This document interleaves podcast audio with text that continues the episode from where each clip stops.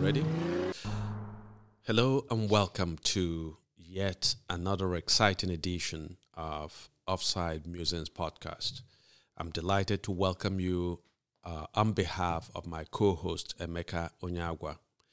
In today's episode, we're going to be looking at about three issues or four.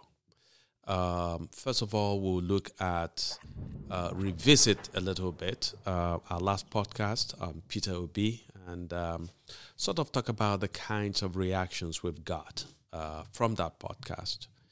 Uh, we're also going to look at um, issues in the People's Democratic Party, PDP, uh, especially related to uh, Atiku's choice of Governor Ifeanyi Okowa as his vice presidential candidate.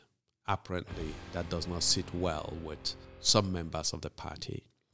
We're also going to look at the legal troubles of former Deputy Senate President uh, Ike Ekweremadu, who is currently being held in the UK along with his wife on accusations of attempted harvesting of the organ of a young man. And finally, if uh, time permits, uh, we're also going to look at the recent resignation of Nigeria's Chief Justice, Tanko Mohammed. You're welcome to today's uh, show. You're welcome to today's show. I think, yeah.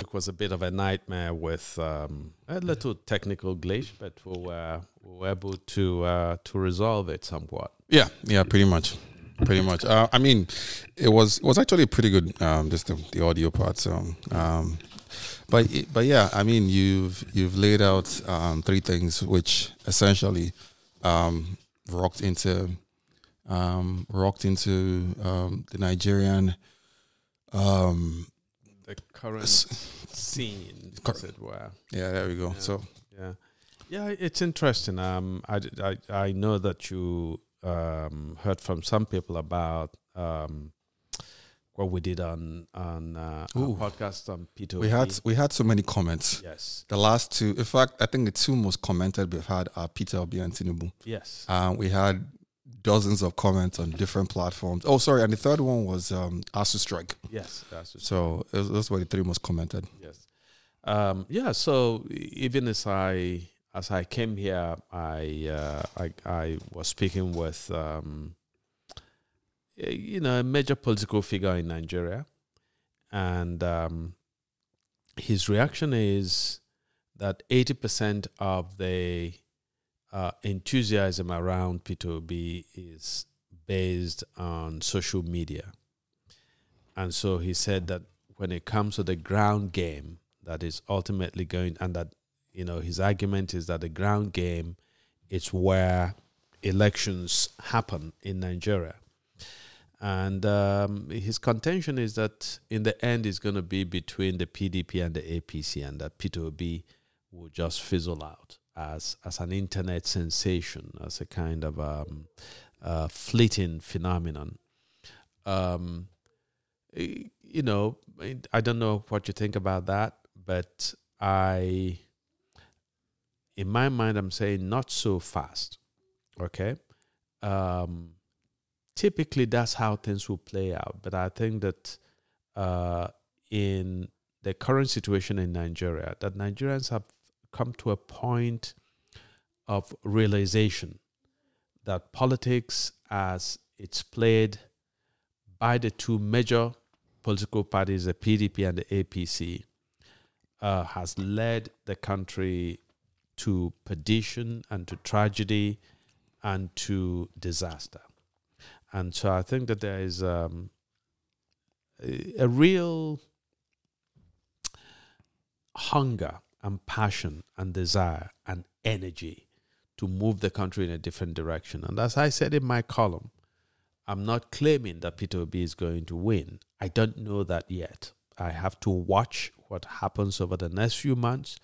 At any rate, I expect the two political parties, the APC and the PDP, to come after Peter Obi in a big way. Uh, is he going to survive that tsunami of attack uh, from the two parties? Uh, it remains. All of this remains to be seen, right?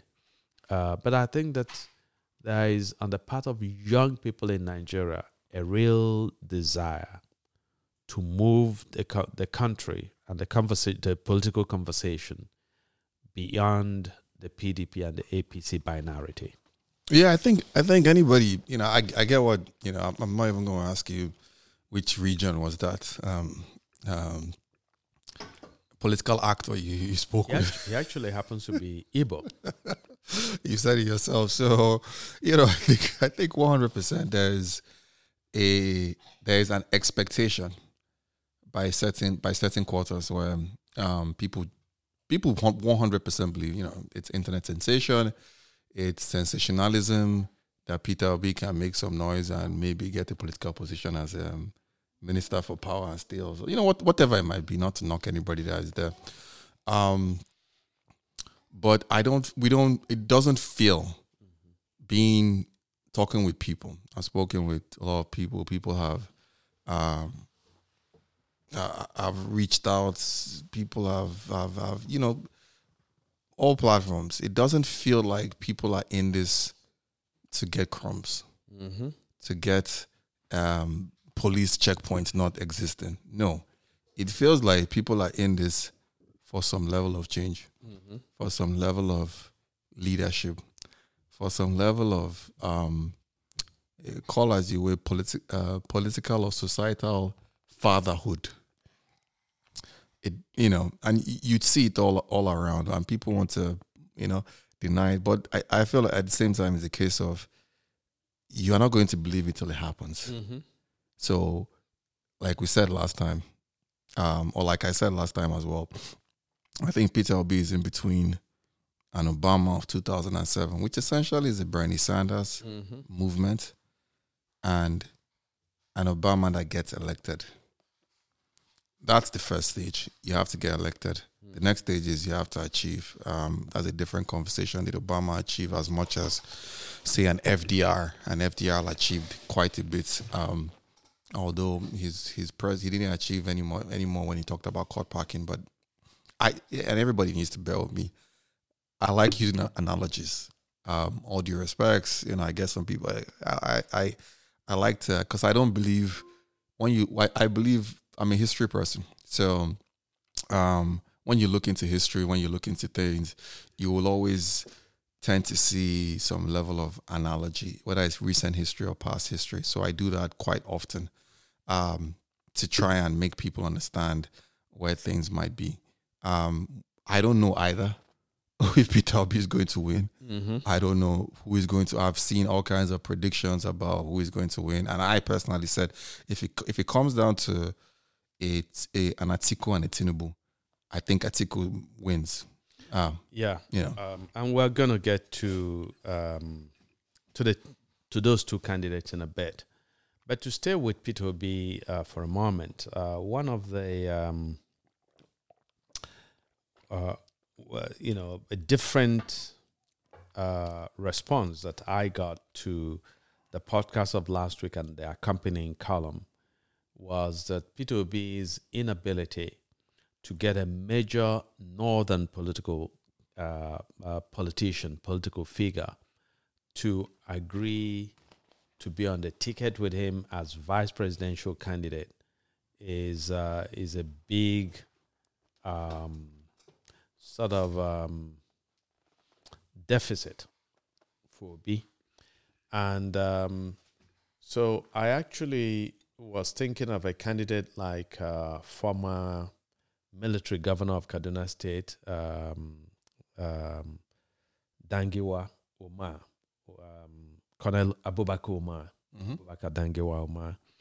And this person's argument was that even though, again, Abubakar Umar um, has a kind of national profile in the country because he's spoken with moral clarity uh, in the past, and he's been critical of uh, different governments in the country without regard to the ethnic makeup of the person at the helm of the government. Um, so he's seen as a true Nigerian. But this person was arguing that uh, somebody like Abubakar Umar doesn't have, doesn't bring much of um, electoral leverage to a ticket uh, in the same way that a Kwankwaso, for example, might. And of course, uh, we know from political reporter, uh, reporting that uh, apparently Peter Obi had made a pitch to Kwankwaso to be his uh, vice presidential candidate. And Kwankwaso's um, response was no. And uh, some people actually uh, suggested, some reports suggested that Kwankwaso feels that he is politically superior to Peter Obi so that it would be absurd for him to uh, to run as Peter Obi's um, VP. Another question um, that attaches to this whole Kwankwaso uh, um, scenario is that Kwankwaso, in his own right, is a very is is is known to be, um, you know, politically. Um, how do I put it? That he wants to have a kind of political presence and capital, and that the vice presidency is best uh, taken and occupied by somebody who is a bit retiring in personality and who is willing to defer to the president. Otherwise, it will seem as if it is not so much a vice president as a co president. And therefore, that if even if Kwame Kwankwaso agreed to uh, become Peter Obi's uh, uh, vice presidential candidate, and uh, in the event that their ticket wins, that there will be all kinds of almost daily, at any rate, regular clashes of personality between the two of them. Yeah, I mean that that's one way to. I mean, if if we're looking at it from a logical perspective, that's one prob. You know, Kwankwaso is the guy who won the won the governorship of Kano, then lost to um, man, what was his name? Then came back and won again. So he's he's somebody who is not short on on confidence politically. Um, and if you can do that in Kano or Kaduna, most anywhere in northern Nigeria, if you could do that, is Kano is number one, followed by Kaduna. If you could do that there, um, you'll be supremely confident because that's where a lot of things transpire. Kano has the axis of pulling places like Jigawa, um, uh, Katsina, um, you know, other places, and most of North Central, even Niger to some degree, and Kaduna. So he's, he's a supremely confident guy. Um, that would make sense. Another thing I'd heard was that um, somebody like Kwankwaso, again, was speaking to somebody who is, you know, probably one step removed from him, or maybe two. I, am not too sure. At least that's what he claimed. But and I, I also believe what he said. Um, somebody like Kwankwaso might might be sold, might, and and and that I'll, I'll say the reason later on why I put the word might might be sold on on a distance that he on a picture rather, that it would be hard for him to go back electorally in eight years' time to be the president if he has been a vice president to um, a, a Peter Obi from an Igbo, an Igbo man. If he helps elect an Igbo man. And and that's what, you know, somebody was playing on. That might that because whether you like it or not, um, we spoke about it, uh, you know, two episodes ago, ago. There's clearly, you know, some level of uh, disdain. Even though, yes, we could talk about how even the Igbos don't didn't vote for the Igbos in the conventions and so on and so forth. Um, there's clearly a certain level of um, um, conspiration to prevent an Igbo president. So a Kwankwaso might be looking at it from that perspective that if he does that, his his his path to the presidency is a lot harder. So it would be to convince him that um, taking that path doesn't diminish him. It creates a new way, Yeah. which might be something that Peter Peter B and his people around him haven't been able to do. Because, and I'm saying this not not to diminish the argument that Kwankwaso might feel like he's more superior or not. More superior or not, you are not going to supersede Atiku mm-hmm. you're not you're it's very there's it's little to no chance of you beating Atiku in the presidential elections. I don't even think you'd beat Tinubu. And if you don't beat Tinubu in the north, I don't you know, but Atiku I could categorically sit down and tell you Kwankwaso is not going to beat Atiku in the north. So that would mean that if an Atiku wins, you're waiting for eight years to get your shot. You would be better off on a ticket long term. Obviously, he might not be thinking this way. You'll be better off on a ticket long term where you sit you sit back. Um, you can extract your concessions like Atiku and the PDM movement. So those that don't know the PDM movement, what was the movement um, headed by Yaradua. Yaradua's uh, that not uh, Shehu Shehu Musa. Shehu Yaradua's this thing that were very vocal and were very um, um, active in putting people in certain places, and they were very active in truncating even and, and they might argue differently the Abiola presidency because they had wanted Atiku at that time to be the vice presidential nomination, uh, nominee, and that was because even though Atiku wasn't a senior member of the PDM movement at that time, Babangida, who had proclaimed himself president from the first day he seized power, had banned a whole bunch of political office holders, and the majority of these guys were in the PDM. So the most trustworthy person, and to some degree senior person, that could as I could ascend the vice presidential role back in 1992 was Atiku, and they had wanted Atiku. Babangida himself had wanted Pascal Bayafu. From all accounts, if I didn't pronounce his name well, I do that a lot with names. It's not intentional. Pascal Bayafu was NLC president at that point in time. Babangida wanted a northern Christian, and he felt that Pascal Bayafu had the clout. Atiku, uh, sorry, Atiku, uh, this thing obviously pushed both of them aside. But anyway, Atiku is a, a man who has played the long game for a very long time. Yeah. So, um, Do you wanna yeah. pause for a minute? Pause for a minute.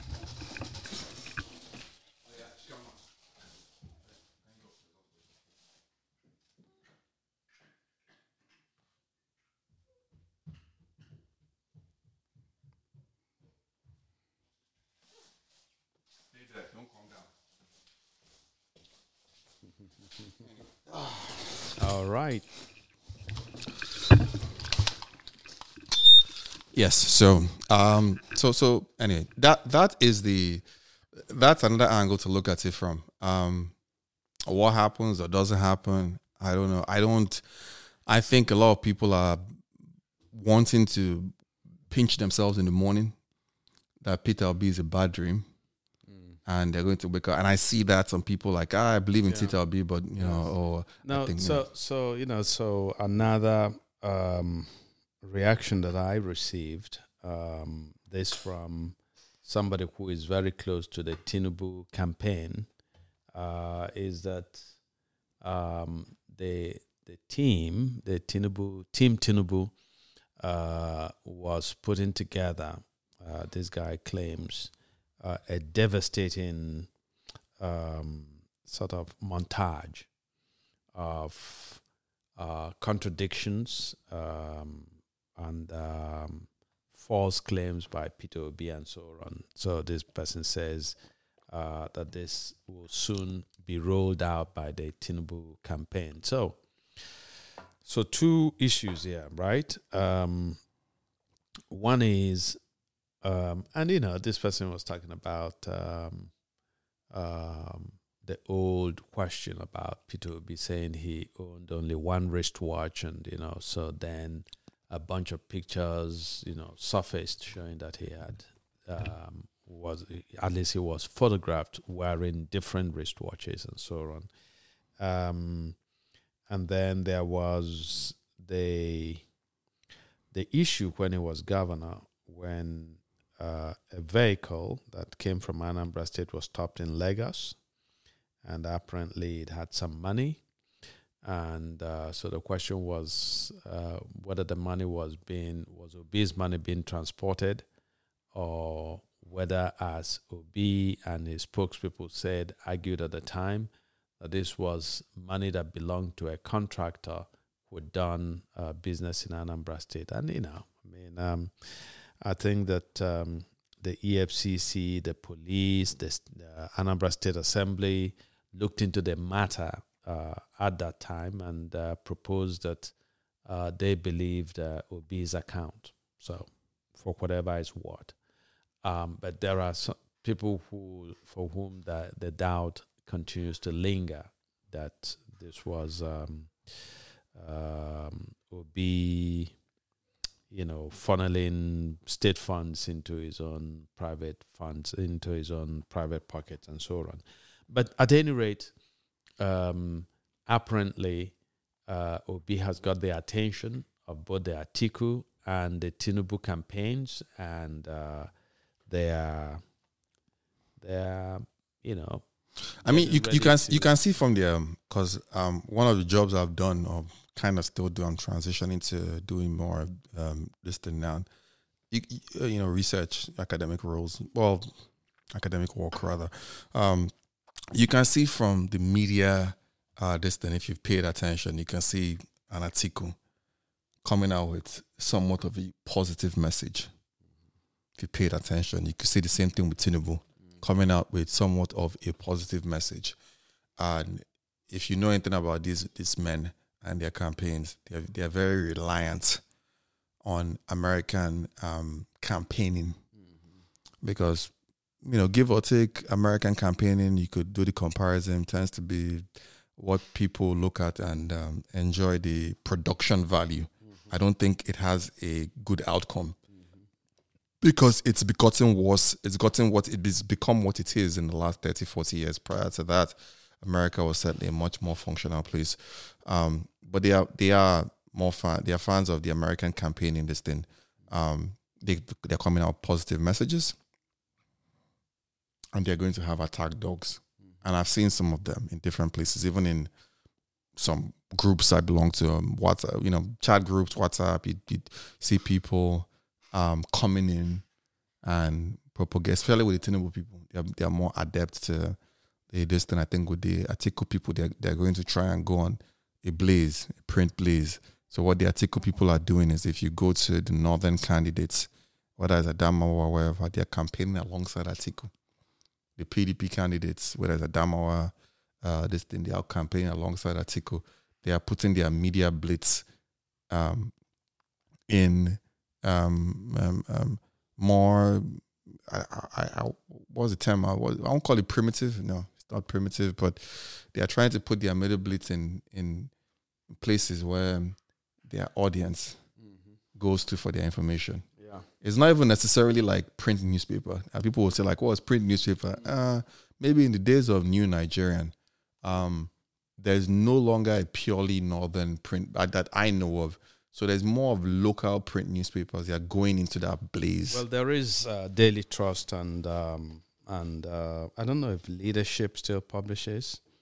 Um, but they are more, I, I, you know, at least they aspire to a more national outlook, but with a northern accent. Yeah, yeah. I mean, they, they are there, but that's where they are going to. But they're not that. Um, that's not the effect they want because, short of like a new Nigerian that had sort of an an, an effect uh, because it was actually owned by Northern Nigerian government at the time. Um, those kind of publications or a um, which one would I even use? But you know, you, you short of those kind of things, um, it's not that. But you have local. Uh, I think it's called, it's pronounced ulmanacs. Um, you know, religious leaders who print things, who talk, who preach, who do you know, so on and so forth. They are going to people like that to disseminate to their followers, and their followers, like in the case of the um, uh, courageous lady who was murdered, Mm-hmm. um, you know, they go into this, they create WhatsApp groups or Facebook groups and promulgate, and those are very effective.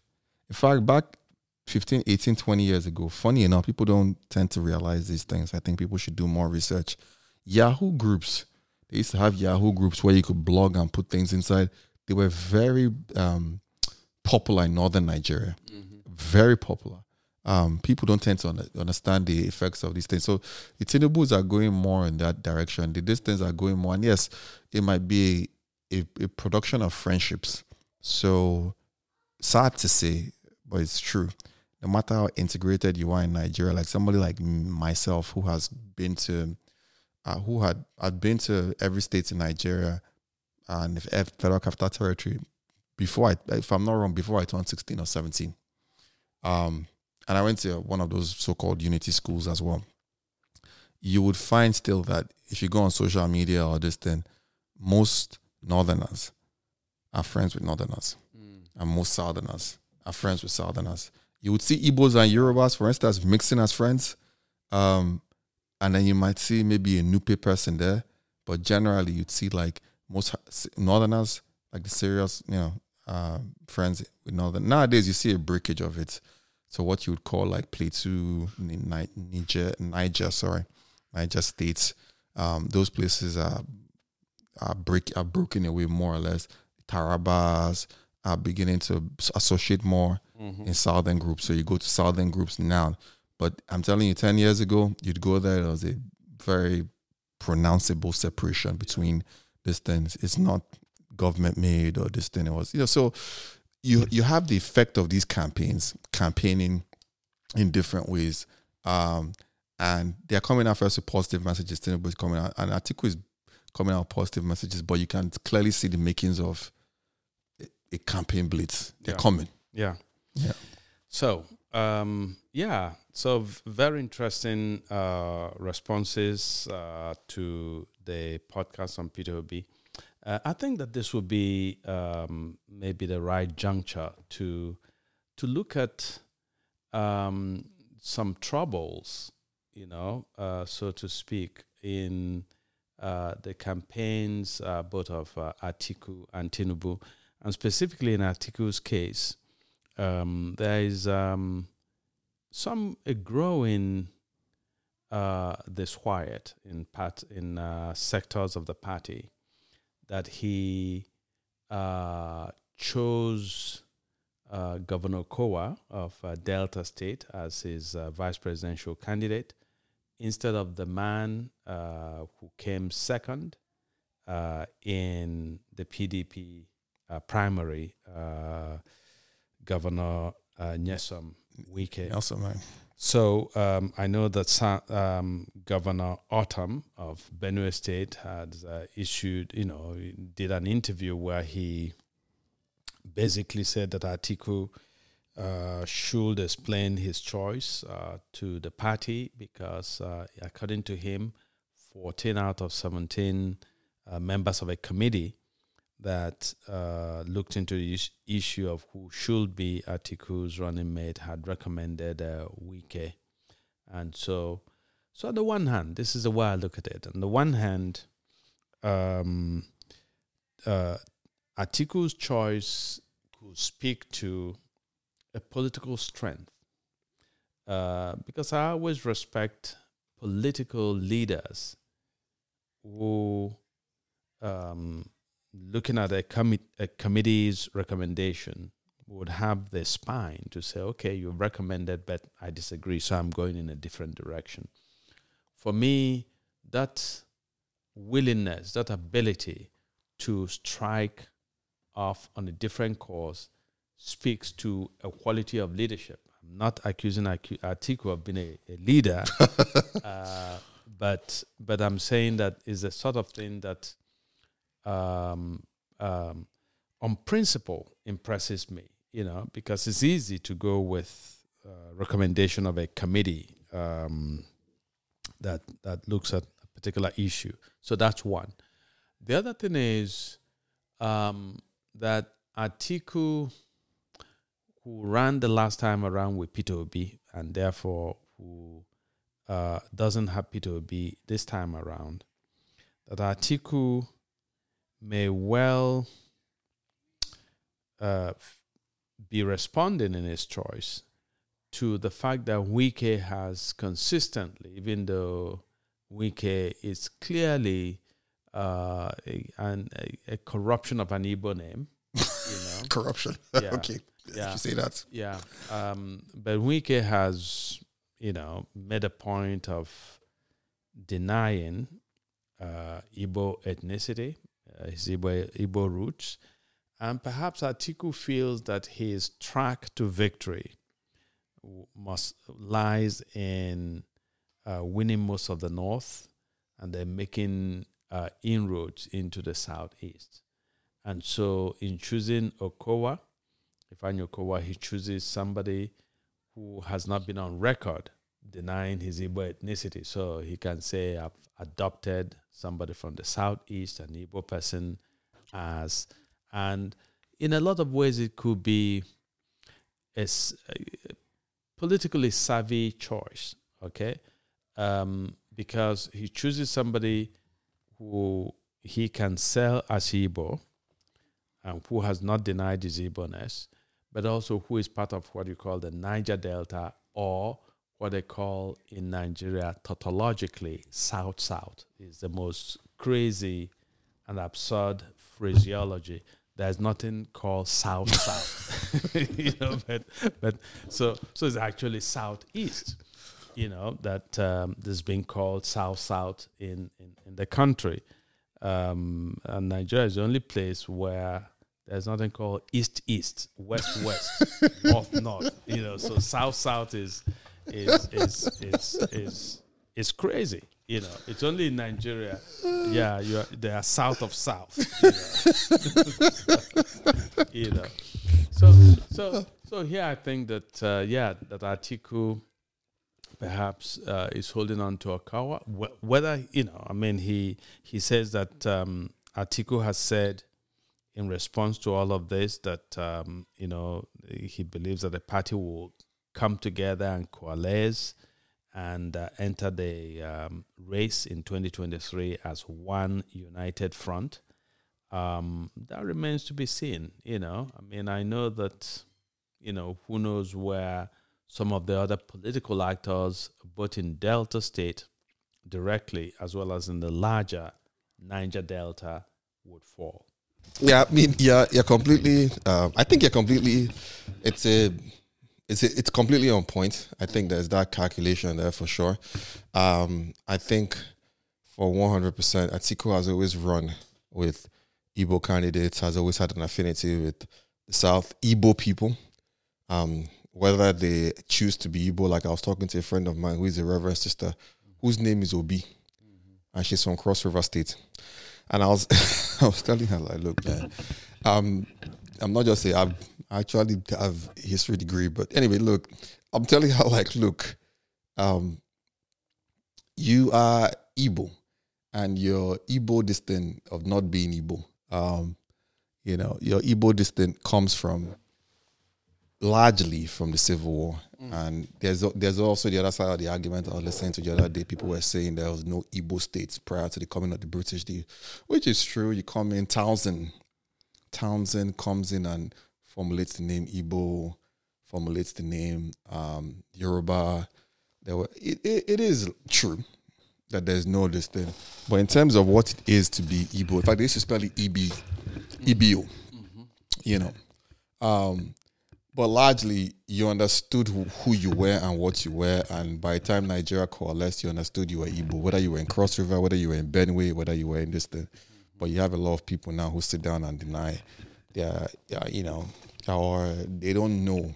They've been educated to deny they're being Igbo from the Civil War largely because people like Wike are children of Civil War survivors. Um, and you can go back and look at it. Anybody that's doubting, go back and look at River State, how a lot of the names were changed, the R's were removed, and all those kind of things to remove the Igbo-ness.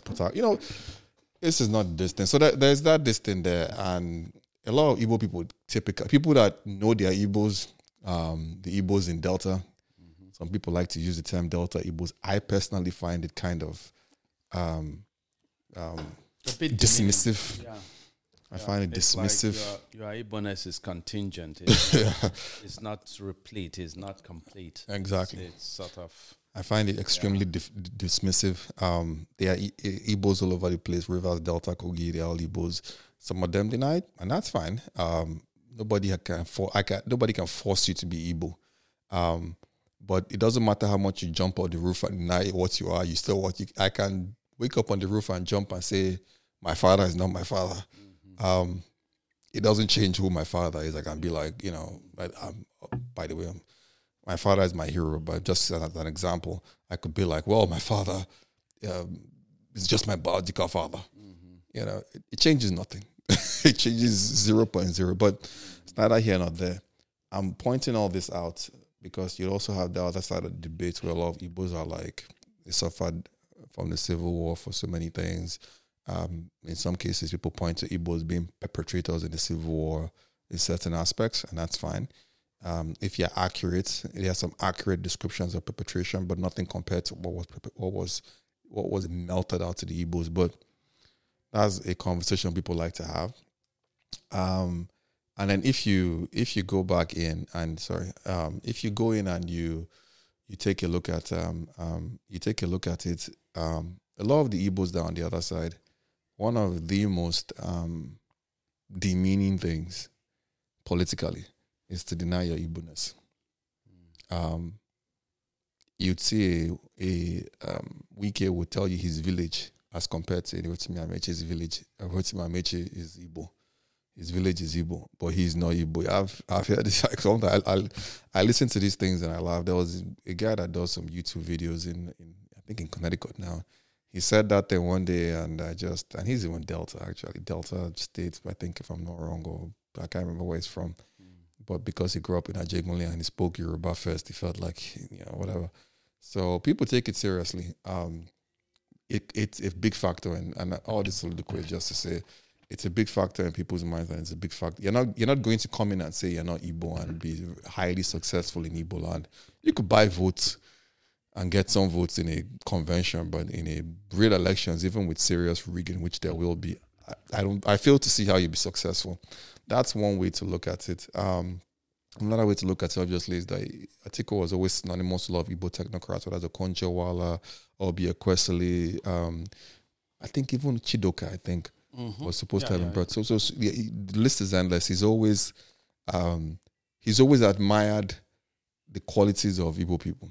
You could say that he feels like okay, he needs an Igbo person to be successful. He wants to. The the man doesn't even live in Nigeria. He lives in Dubai. Literally, he comes into Nigeria every once you know every once in a while. From every account I know of, I don't know of Atiku living in Nigeria anymore. He lives in Dubai. Um, prove me wrong if you want, but I'm waiting for it.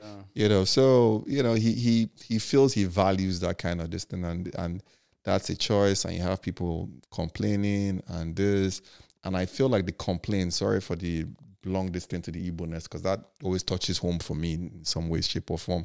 But I feel like a lot of people, their complaints is the amount of money they stole from their government positions to spend in trying to get the nominations to steal more money, which is something we've talked about. And now they didn't get it, and now they didn't get an influence over it, and now they got an Okowa who wasn't. Okowa wasn't even in the mix. But I understand, by the way. Yeah. You know, again, I understand that Okowa spent quite a bit of money, that he donated a, a lot of money to um, to some groups uh, within the PDP to influence, because I heard before he was chosen that he had given a lot of money, and you know, I don't, I don't like to um, to state figures that I'm not sure of, but you know, the person that who spoke to me uh, named a certain figure that he gave, and I was scandalized because I said clearly, if it is true, this man doesn't have that money. Uh, so this is state funds that are being spent, the funds that belong to the people of his home state. Uh, just like Wike, we know that Wike uh, spent uh, a ton of cash, you know, trying to win the PDP nomination. I don't know that Wike is uh, a Niger Delta Dangote. I I don't know that. I don't know. You know, I mean, I, I don't know that before he became, he went into politics and was a minister and ultimately a governor. That you know that he was a big businessman and entrepreneur. So when somebody whose most visible position is that of being a governor is spending so much money uh, on delegates, bribing delegates in order to win his party's nomination, we have to.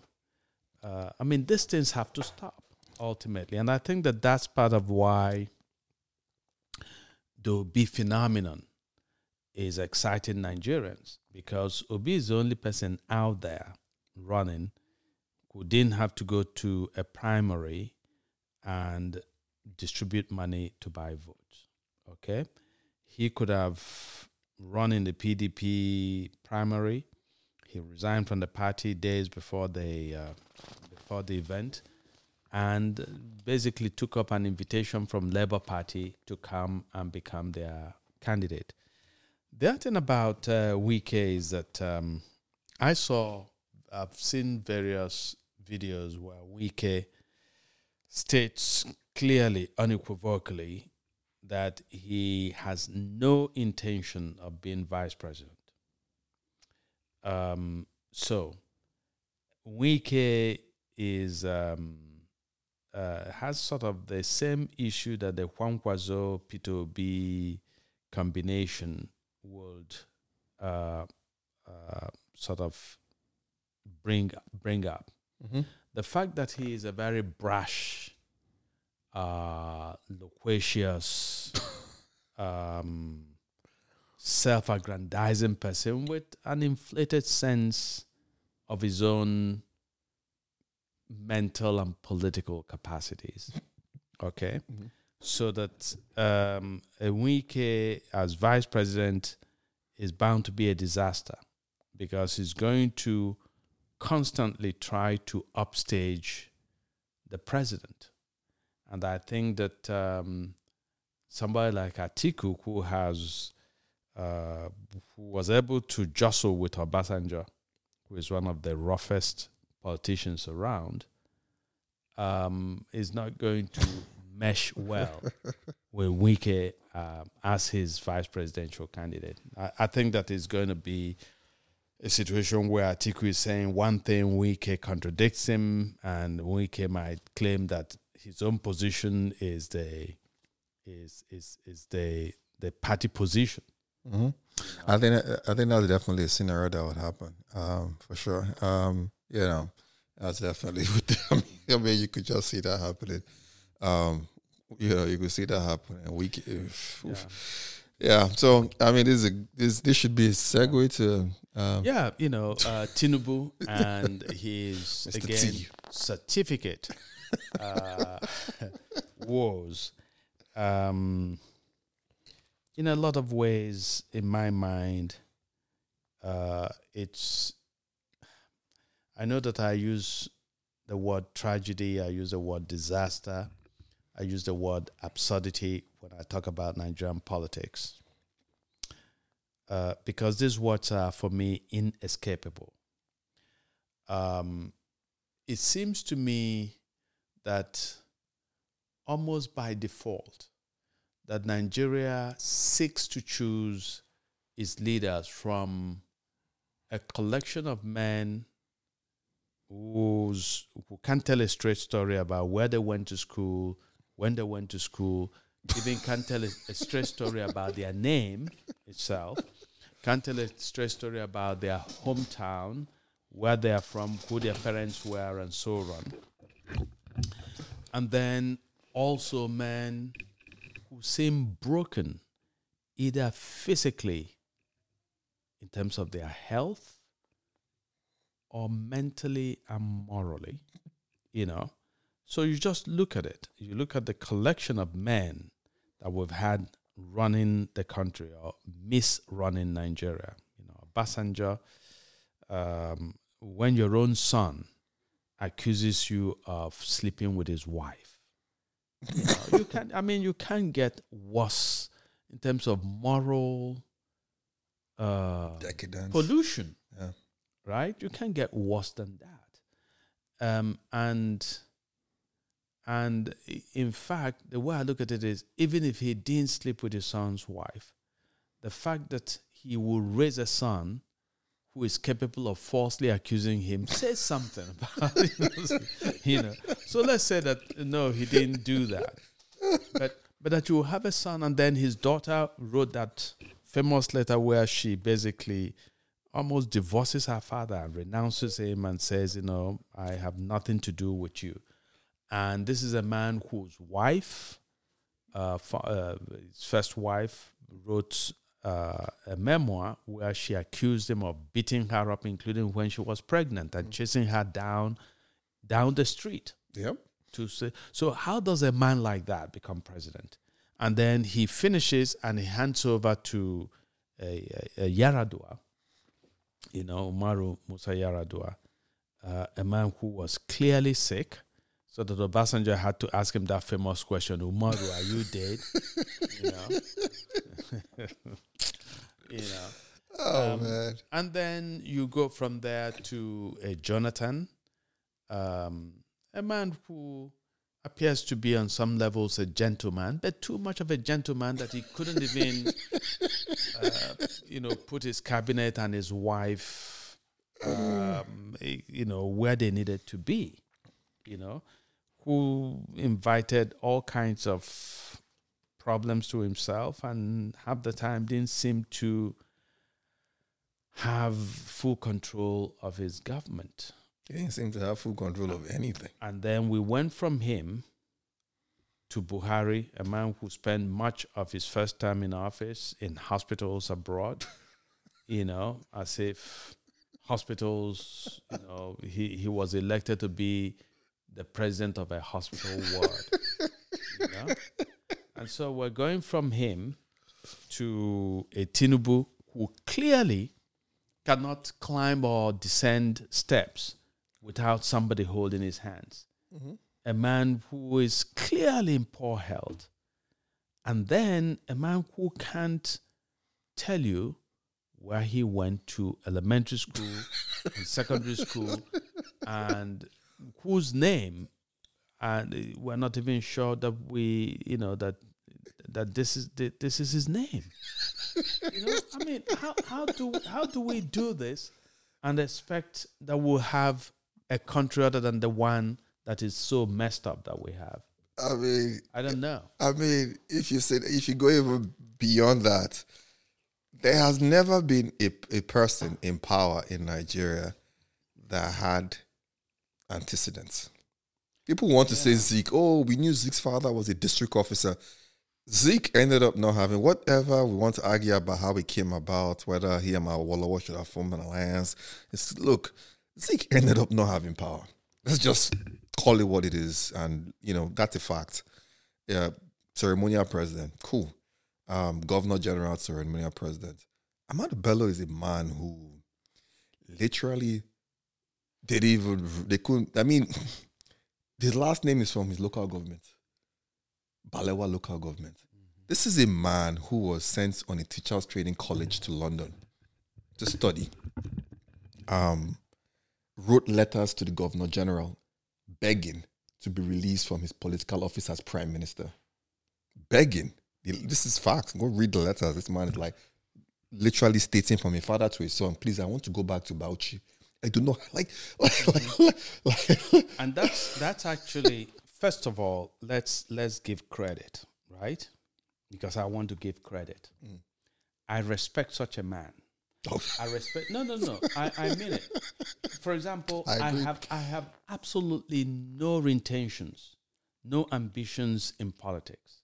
My all my ambitions are to be a writer and to be a teacher okay so if somebody said to me tomorrow, uh, don't mind, just go to sleep. We're going to make you president of Nigeria or even president of my street. I'll say, please take it. I don't want it. Do you understand? So when a man feels I don't have what it takes, I don't have the temperament, I don't have the gifts, I don't have the guile to be a prime minister, and he writes and begs. The tragedy is that there were people who, in a sense, put him there, which Yep. is the tragedy of Nigeria Yep. because a lot of people come to office and you say, uh, what, uh, or they are seeking a political office and you say, why are you looking to be governor, local government chairman, president? And they say, "Uh, my people asked me to go and represent them. And I say, listen, if you don't feel a fire within to go and offer service in this political role, and you are snoozing, and your people come and wake you up and say, "We want you to gather," you are not the right person for the job. Okay, part of wanting political power, and that's you know, that's also why. But it it's not enough to want it. You have to want power because you have some solid idea Mm-hmm. about how to transform your society. Good or bad? So, so you know, so somebody could say, okay, Tinubu says it's his turn, but to say it's your turn to do what exactly? So it was your turn, quote unquote, to be governor of Lagos State. What exactly did you do as governor? he claims every development of Lagos State was He's- was due to do- him. He's, he's doing okay. So you you left gov- the governor's mansion and then you began to, as it were, orchestrate every subsequent successor. Okay. And those that question the amount of money you are taking from the state, you make sure that they had only one term or that he had only one term. Mm-hmm. Right? Okay. So Tinubu is all about you go around Lagos and you see price prized real estate and it's Tinubu. Mm-hmm. Okay. Yep. So um, the um, the uh, toll gates is Tinubu's company. The collection of internally generated revenue in Lagos State, Tinubu has a hand in it. So you, it's easy to orchestrate all of this uh, ways of feeding from the public, from the treasury. Yeah. Okay. So when Tinubu says to me, it's my turn to be president, it's not the same thing as somebody who says, I have sat down and done some homework.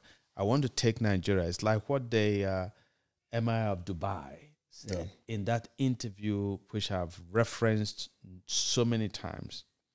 That this man sat down one day and said, I want to make Dubai the best. And when the reporter from 60 Minutes, the CBS program, asked him, What do you mean by- the best? He said, I wanted Dubai to have the best in healthcare, the best in education, the best in high finance, uh, the best in everything.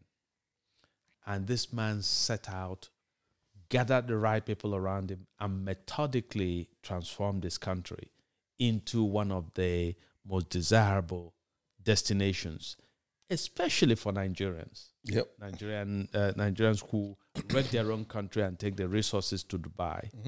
So, so what exactly you'd expect that when Tinubu says it's my turn, that Tinubu then says it's my turn because I have this A B C D steps that I want to take to turn Nigeria into one of the best countries in Africa in terms of power generation, in, term- in terms of productive capacity, in terms of uh, quality of life for citizens, in terms of tourism, and so on and so forth. But it's just his turn to go to go make more money, which the man, given his poor health, may not be here, you know, may not have enough years to enjoy.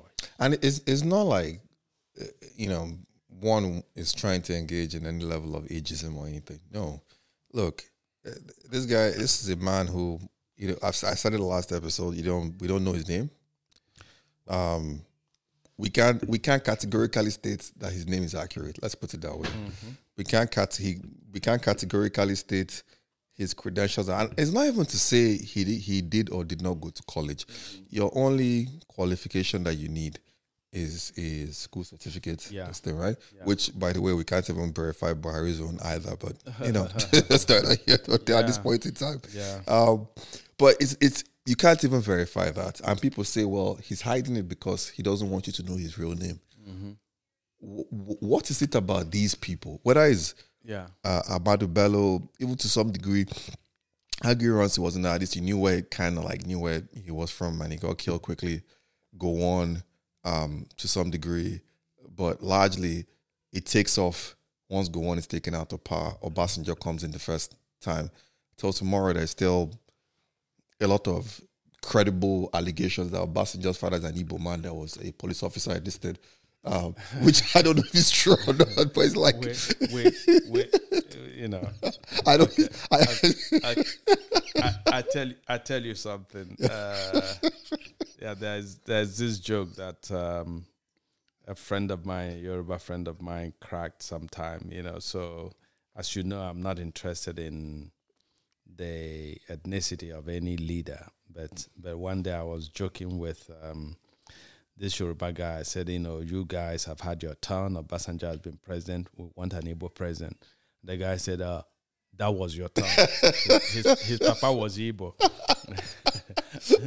so, so, so, so that was that was. Uh, Yeah. so, so I told him, yeah, you know, he was a disastrous president, so he should belong to me, huh? I said, no, you, you keep him.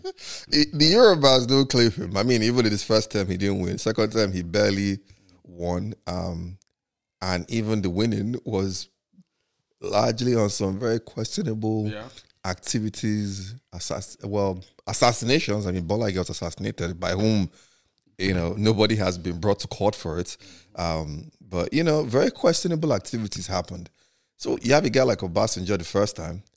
Um, very same thing with hands over to a, the Shagari, who is another guy who is from a place in Sokoto. You know, yeah, people are okay with him being Fulani, but you don't really know so much about him. He's supposed to be a teacher. You know, takes over with Buhari. You kind of know a little bit about Buhari, but for the most part, it's still very sketchy. Um, even till now, he somehow, some way joined the military without his school cert. He can't produce it. He produced his senior course he went to in Pennsylvania. Cool. Um, but you can't pr- produce, you know, like it's it's not to engage in ageism or intellectualism of some sort. But it's like it's just to point out that you can't even we can't even if these guys let's assume they have it. So why are you hiding it? Why are you Yeah, hiding it? so it's either the the uh, quality of the uh, certificate is is appalling. You know, maybe they failed too many courses, so they don't want to expose that, or simply that they made false claims. It's possible they made false claims in terms of their names, in terms of where they attended school, and so on. And you know, Bode George has constantly questioned Tinubu's uh, bona fides, you know, Yeah. uh, in that way. And he says Tinubu cannot properly say who he is. So my question is, if somebody, because Tinubu, of course, knows who he is, I hope. Yeah, I hope. Yeah, I hope So so. I began to say Tinubu knows who he is, but I, who knows? Yeah. Maybe he doesn't know. And if somebody doesn't know who he is, then do Nigerians want somebody who is strange even to himself to govern them? If he knows who he is, but is not proud enough, is not confident enough to announce himself in his full splendor and integrity as who he is, then why are we entrusting, considering this prospect of entrusting the leadership of our country to a man who cannot tell you who he is? you It- know? It's it's amazing, man. It and it's just a continuous. Um, Atiku is similar. Mm-hmm. A lot of like Shagari, like he's kind of from here, but you don't you don't really know. All you know is that he was adopted by the um, Emirates that was created in Adamawa. Because Adamawa is largely like the Modibos. All these people are largely Christian. they were not entirely conquered by the Fulani Empire. Neither were they really conquered by the Kanem-Bornu Empire either. So the two competing empires, which neither of which conquered the other, but the British made sure, and this is factual, made sure that those parts of northern Nigeria are brought under the Fulani Empire, the Caliphate. If you go back and check it, and it's not even me check. I mean, simple fact: why is the leader of the Muslims in Bistan is Sultan Sokoto? Makes no sense. You could go, you know, ask that question. Um, but you know, he, he's brought under this emirate that was created in old Gongola state and becomes the ward of uh, the Labido. You know, and that's how he rises. But his history is sketchy as well, largely. Um, these guys are all really sketchy. Babangida is another, you know, supposedly an orphan. Um, he has a sister, supposedly. Mm. Uh, the only reality is that we know who Abdulsalam kind of was, slightly not as sketchy as the others. And Babangida apparently spent time growing up in Abdulsalam's house, but who Babangida is as a person is largely sketchy. Just well, this guy's a he's an orphan. That's why we don't know who he is. Mm-hmm. You know, it's it's like always somebody, some man, you know, some person this that doesn't that is sketchy. Mm. you don't know where this yeah, person came yeah, from. Yeah, yeah, yeah, yeah, yeah, So you know, um, and then um, I, I think we're having too much fun uh, with this podcast today. Um, but let's briefly, briefly touch on the recent resignation of the Chief Justice of, of Nigeria, uh, Tanko Muhammad. Um, I remember that his appointment was shrouded in controversy. Uh, people questioned his qualifications. And by the way, there are lots and lots of uh, legal minds uh, from the northern part of our country who are distinguished as, as lawyers and as, as judges and so on. But um, this man was enthroned by uh, Buhari, and there were all kinds of questions.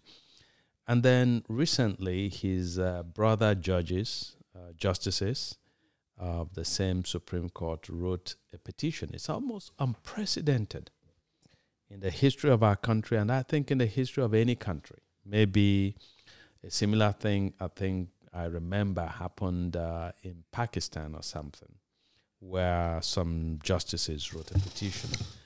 Um, but but this man was accused by other justices of corruption, of maladministration, of uh, an absence of transparency in the way he managed the budget, and so on and so forth. And in his response released by his um, um, spokesperson shortly before he resigned, uh, a response that was embarrassing in its grammatical errors um, he accused his um, uh, colleagues of dancing naked.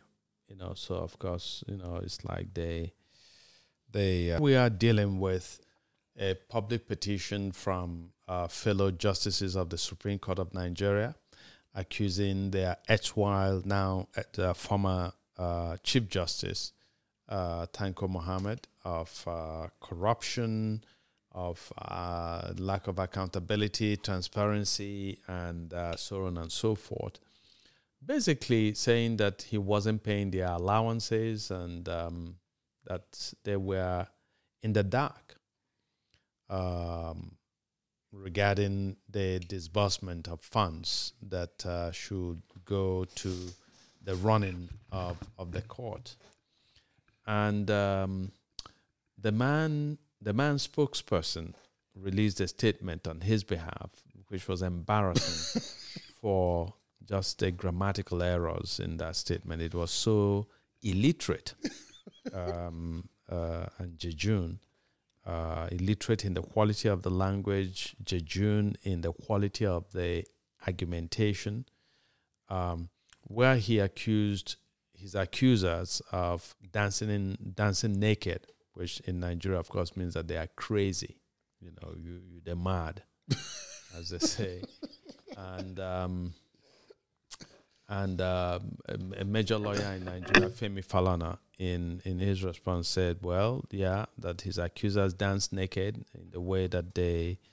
Uh, the unprecedented way in which they presented their uh, grouse, but also accused the Chief Justice, now disgraced, uh, resigned Chief Justice, of also dancing naked. So maybe he's the chief choreographer of this uh, thing.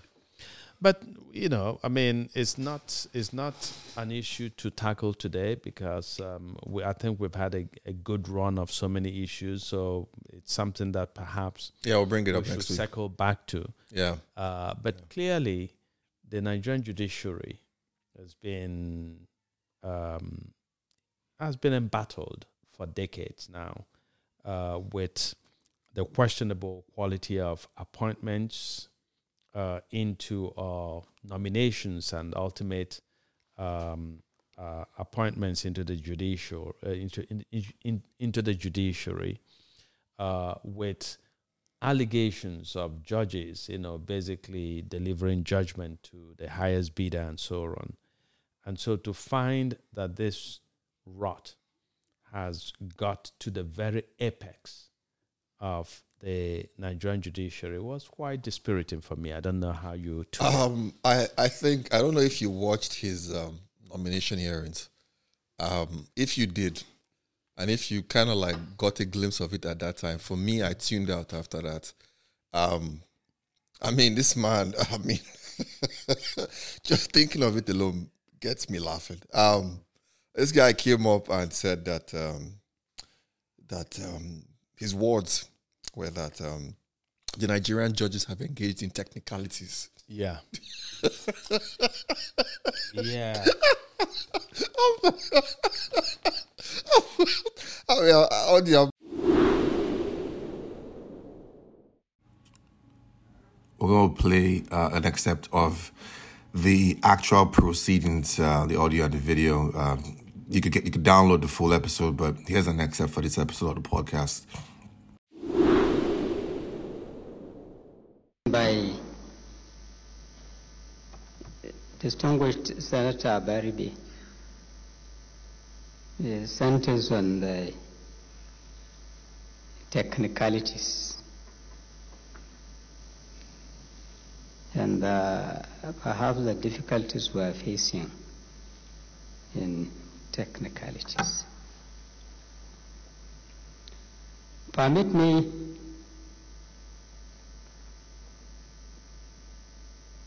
distinguished President and the senators to see that what is a technicality?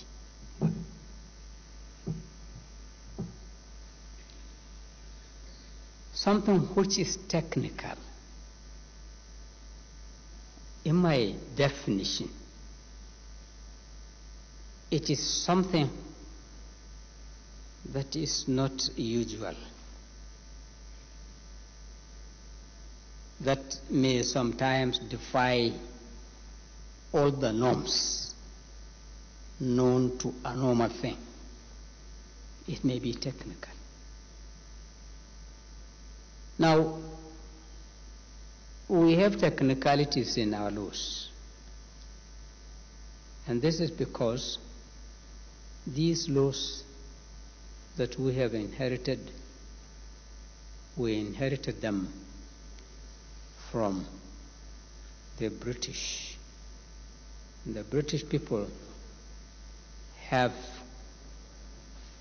for quite centuries ago, introduced what is known as technicalities in their laws. Now, if something is technical, it is in a way given a leeway for double interpretation. It may be interpreted this way by Mr. A, or it may be interpreted this way by Mr. B. Now, if something is technical, comes before the law or before the courts. What we normally do at the trial court is we ask people who are expert in that field to come and testify. We rely on their testimony because they are experts in that field.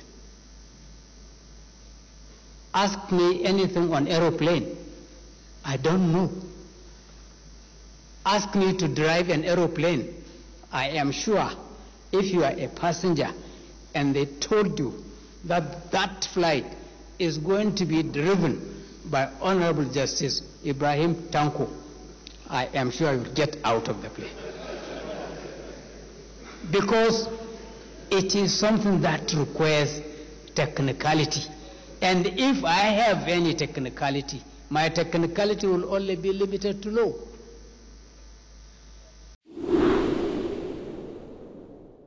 Apologies. I mean, it it, it, it, was like, um, um, is this comedy skits or like you know, because Nigerian comedy skit makers are so prolific, like they really are carrying the country. So when when I watched it back then, and I, I was watching it recently again as he re- resigned, I'm like, was this like it was?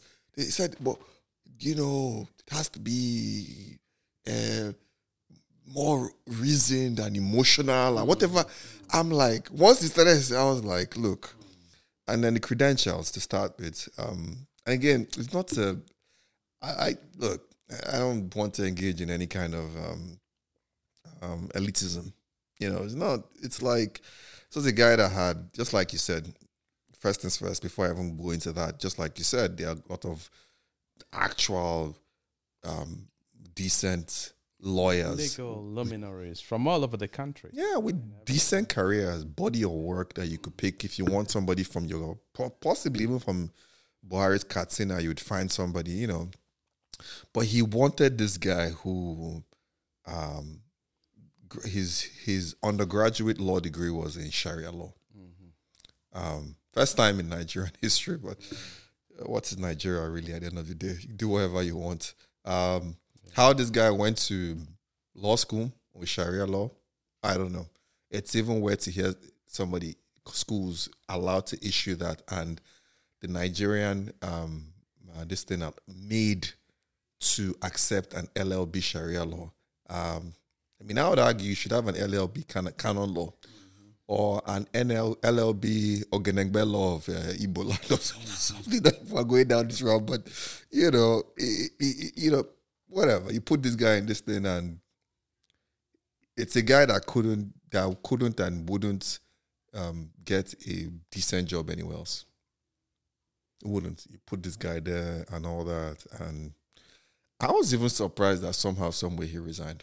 I don't like. To me, I was. What shocked me is that the guy resigned. Like, wow, Which- really? Which also shocked me because Nigeria is a place where people will do things that are manifestly illegal, even criminal, and just, you know, just sit tight.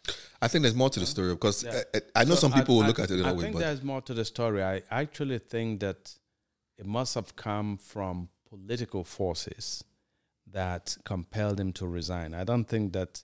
Um, I don't think he would have resigned if he felt that he could muster the political support. So he must have lost it for some reason, for one reason or another, and decided that um, yeah, yeah. it was time to throw in the towel. I think it was But- forced to. But the question then is, for me, always is, if the Chief Justice of Nigeria is corrupt, as his brother justices alleged, if he's engaged in provably corrupt acts, it's not enough that he has stepped aside. He, above all, needs to be prosecuted. Because when poor Nigerians, the people who are called the ordinary Nigerian, when the poor Nigerian commits a crime or is accused of a crime, they don't have that luxury of just resigning and moving on. A lot of them, I, I think in most cases, they are prosecuted, even punished without proper prosecution, without having the opportunity to prove their innocence in court. So I would say that uh, a challenge, a primary challenge for the judiciary in Nigeria today is to have Tanko Muhammad properly investigated and prosecuted if indeed he committed crimes. Yeah, I I I mean I agree. I know it's not going to happen. Okay, I know it's not yeah, going to- I- we, we I agree. We, we don't say things that are going to happen. We say things that should happen. Yeah, it should happen. I mean, And- I mean, for I, I, feel like for a judiciary officer, and I could run down the list. Um, but today we're talking about Tanko, and a, I won't even call the police. Police is just like wishful thinking at this point in time. But yeah. a judiciary officer, um, like that, I, I, I, the moment Buhari appointed that guy, I just, I don't know, I just, I feel not just, I, I'm, I'm, I might take it a little bit farther than you. I feel not just that he should be prosecuted. I think even Buhari should be, whoever should be investigated for appointing somebody like that. But, you know, it's not, it's Nigeria a country at the end of the day. And you know, I mean, why did the Senate approve him? You know, Yeah. so there are all kinds of things. You know, Nigeria can't be a serious country. You know, and again, I want to make the point that there are people who are qualified and talented from every part of the country. I don't subscribe to this uh, xenophobia of uh, that some areas of the country um, lack talent. Every part of Nigeria has much of the talent that you need, stellar talent to run the country. But it's as if we go again and again to choose the least qualified. And so the point that we have to make um, is let's start choosing the right people. And I think that it's been a great day. And uh, thank you very much for joining our podcast. Yeah, thank you.